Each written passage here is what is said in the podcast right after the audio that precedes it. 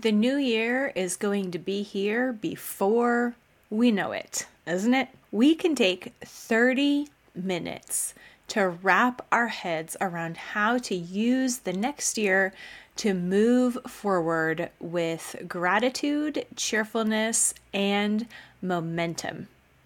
That is, with motivation.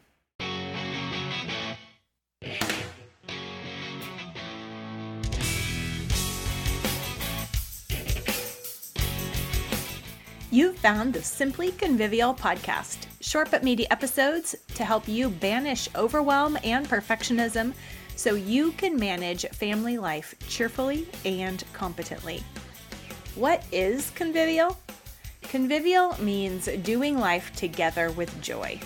It's the home atmosphere that we want as moms, but it's not usually our default setting. As moms, we are the atmosphere of our home. And so we can choose joy and become the convivial tone in our homes. I'm Mystie Winckler, homemaker and homeschooling mom, and author of Simplified Organization Learn to Love What Must Be Done.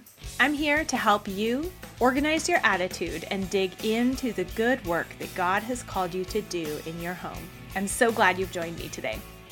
Today, I have a clip from a member only weekly seminar Last year was our third year of doing the Ready 5 annual planning process, and we're about to start the fourth year of the process because it is a member favorite. We often overthink our planning or overplan our year, but the Ready 5 worksheets help us get a lot out of a short amount of time of reviewing, planning, and preparing our minds for the coming year. The new year is a great time to assess where you're at and where you're headed. And so this seminar came from the last week of the Ready 5 process, and I walk through what that final step looks like. Now, this is only about a third of the full seminar, but I did leave in parts for each of the five elements of the last week's worksheet so you can get an idea of what we do. And if you want to know more about the Ready 5 process and how you can do it with us this year, then hang on to the end or find more information and a link in the description below. Now, grab a basket of laundry and let's dig in. Today, as when we talk about ready, it's actually not just about getting ready, but I made ready an acronym. So we're going to talk about five different things to be ready for the next year. Five things that we should include in our planning. So it's not just like what we have written down has to have all of these, but uh, mentally, emotionally, we need to have these five things to be ready to put a plan into practice for the new year. I think we often actually think about planning as in having a plan in place. We spend this week between Christmas and New Year's. I don't, a lot of us, I spend this time putting a plan in place, making a plan, getting it all set up. We're going to move into the new year all fresh and all of that kind of thing. New word of the year, maybe. And a plan is more about practicing than putting it in place. It's so easy to fall into the trap of thinking if I plan it well enough, if I just have everything lined out in advance, then it will be easy to work in the next year. So, all this setting up is what's going to make a difference. But the practicing makes way more difference than the placing. So, the things that we're going to talk about today, the five pieces to be ready for the next year, are pieces for practicing the plan rather than putting the plan in place. So, let's talk about all five. The first one for the R is repent to rejoice. So it's putting the repenting and the rejoicing together into one R because they do go together. And so often we think of them as separate. Like if I have to repent, then I'm definitely not rejoicing. I'm rejoicing when I think I don't have anything to repent of. They're kind of two different modes when actually they do go together very closely because the real source of our rejoicing, the source of our joy is being forgiven and being in fellowship with God, which comes through regular repentance. But often, instead of repenting, we operate more under guilt mode, and then we have things to do to get rid of the guilt, whether it's distraction or you know making up for it in some way we try to deal with our guilt in ways other than simply repenting of it. And repentance is saying the same thing uh, about the sin as God says about it. So calling it what it is, naming it, and asking for forgiveness for it and turning away from it. So, a big part of repentance, it's not just saying sorry, it's asking forgiveness for the sin, the same sin, using the same words that God would say, uh, which we learn from being in scripture. But we don't use modern euphemisms or our own little excuses. We actually call it out. When we just call it out and get forgiveness, we have forgiveness. That's what we need to be free. That's how we actually get cleansed. And that's how we actually turn away from it. And so I can be forgiven for it. I'm, and I can be free of it when I'm forgiven of it. So that's why repenting brings rejoicing because when you call it out, you get forgiveness, you turn from the sin. The turning of the sin or turning away from the sin is rejoicing. You are forgiven, free, cleansed. You're able to operate in not a self righteous mode, but a forgiven mode. And that brings joy and rejoicing because we're not operating in trying to do everything in our own strength and power, which makes us fr- frustrated and we feel like failures but when we're operating in repentance mode, we are dependent on God and we are receiving his grace. So we are joyful. So then the second letter is edify, which is feels like a little bit of a stretch. I do like the word edify though. I like the word edify because there's the sense of you know, edifying one another is building one another up. An edifice is a building. So, edify is kind of like encouragement, encouragement with backbone. it is moving for a purpose. Sometimes the word encouragement gets thrown around like you're just making people feel better, which sh- it shouldn't mean that at all because encouragement means putting people in courage, like making them ready to take on whatever it is they're called to do, right? Encouragement is giving people courage. So that means that when you're encouraged, you have the courage to do what you ought to do. It's the same thing with edify, but there's a it's used less, so there's a little bit less baggage with it, I think. Maybe I'm wrong, but to edify is to build up. And so, if we think not just about how we can edify others, which we should be thinking about, but also if if we look at our plan for the year and the habits that we're putting in place or the changes that we're going to make, we need to be sure to include the building blocks that we need to be built up.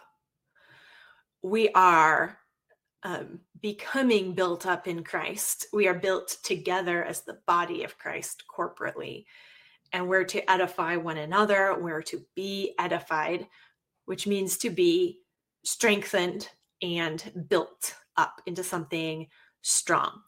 So, what are the building blocks that we need to be strong, more whole, uh, to grow? Right. If a if a wall is being built, it gets taller and taller and stronger and stronger.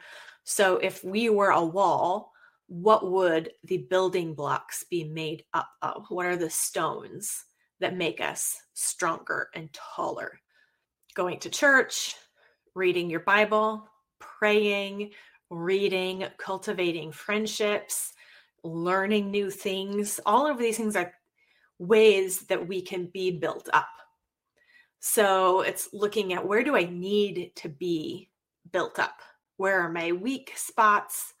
Where am I really being um, called or pushed right now to be strengthened in different areas? And what can I put into place to help me become more edified in those areas. Because as we ourselves are built up, we will build others up as well. And the, both directions play off of one another. How many people here do a word of the year again? Or again, how many do a word of the year? There is a channel in Convivial Circle for talking about choosing a word of the year. I know last year it was super active. So the D in ready, the fourth thing is dare. So that is the letter for goals, but it can also encompass more than goals. Maybe maybe you're not a goals person and you don't want to set new year's resolutions or that kind of thing, but even so, you can look at where you're at now or the kinds of things you are anticipating happening in the next year. And uh, you can mentally prepare yourself for the challenges that are current in your life. You may or may not write them out as goals for things you want to accomplish, but maybe instead there is a certain challenge or trial or particular way you need to grow that's going to take courage. And you can think about that and you don't have to phrase it as a goal if you don't want to. There probably is a way that you can turn it into a goal, but it's really more of the f- choosing a form of writing something out that will give you something to latch onto and move forward in so maybe that's turning it into a goal. Maybe that's turning it into a vocation statement or just meditating on a word of the year that's going to help be a pillar or a reminder, a touchstone, watchword that will help you stay on target and remember the big picture. So, the brain dump exercise for DARE is to brain dump as you think through hopes, challenges, struggles, and desires for the coming year. And sometimes that exercise is really just about figuring out what you're already thinking because it's easy for vague thoughts to stay in our head. And when we see them on paper, we're like, oh, actually, I have a whole bunch of unrealistic expectations. And so we need to deal with that. We don't need to turn our unrealistic expectations into goals. We need to align those unrealistic expectations and cut them back or redirect them. So the brain dump part is really to become aware of what you're thinking about the coming year. What are you looking forward to, or what are you foreseeing? And then how are you going to meet this year's challenges? And that might help as you go through that process, what might emerge are important actions that you need to take, or areas you need to grow in, or maybe a verse that you need to memorize this year and really work on living out. The final letter is Y in ready. And this is where the the list goes unparalleled. Again, all the others are verbs. It's just an interjection. not... anyway, we won't go into grammar geek. The Y is yay, which might be unexpected, especially if you're newer around here. And it's usually not a part of what we put into our plans as we put them in place, and definitely not as we practice them. But if we think about including, ending with, wrapping things up with yay, a celebration, it helps us tune our hearts and our attention to gratitude to noticing the good things, to notice the wins and the progress. Because what we do notice, we are more likely to repeat and get more of. So we need to uh, pull ourselves up out of critical mode, which can be really easy in this kind of planning season where we think about the coming year you know, a lot of the exercises that we've done so far in Ready Five are exercises that help us pull out of critical mode and fault finding mode because we're only going to get more, we're only going to find more faults if we're in fault finding mode and not grow stronger in the areas that are going to help us pull out of that. It's very easy to think that we're getting somewhere if we're noticing all the things that are wrong. But noticing all the things that are wrong isn't constructive. So, noticing that anything is wrong is only constructive if we take that knowledge and do something about it. And we're going to be more effective at doing something about it if we are operating in gratitude mode. And if we know what does work for us, we know that we have made progress. And so that gives us hope, and hope gives us momentum and encouragement. Real encouragement, the kind of cur- the kind of encouragement that makes us courageous enough to continue in the face of knowing there are plenty of faults to find. There are plenty of failures to note, but we don't stay stuck there. So even noticing them isn't a we we can't get into defeatist mode, which is so tempting and so easy. We need to turn it to hope, turn it to gratitude, and that's what the yay sums up for us with an exclamation mark we need to notice what is working. We need to notice the good in our lives.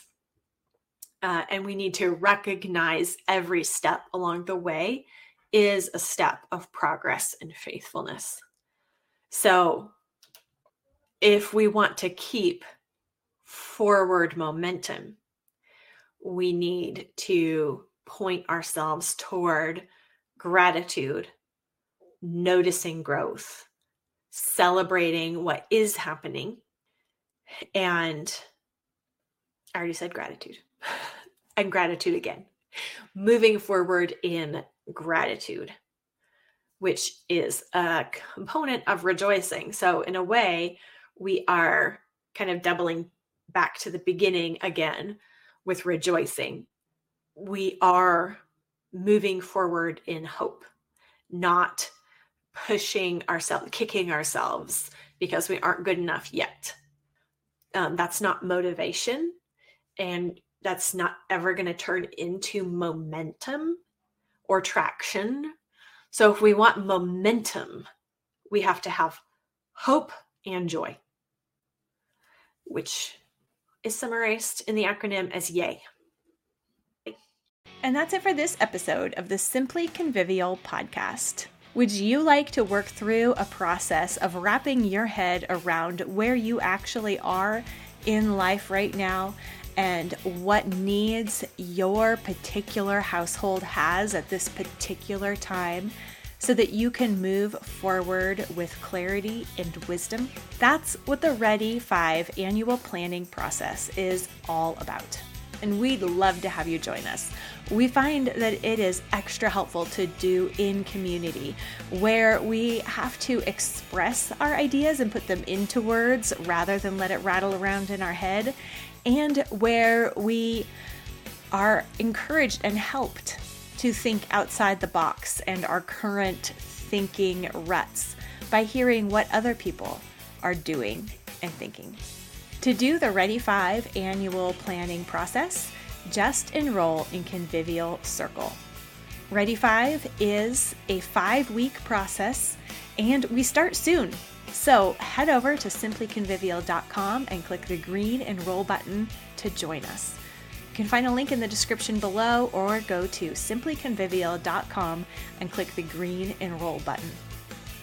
And you can be sure that the Ready 5 annual review will help you make a plan that includes repenting, rejoicing, and repeating.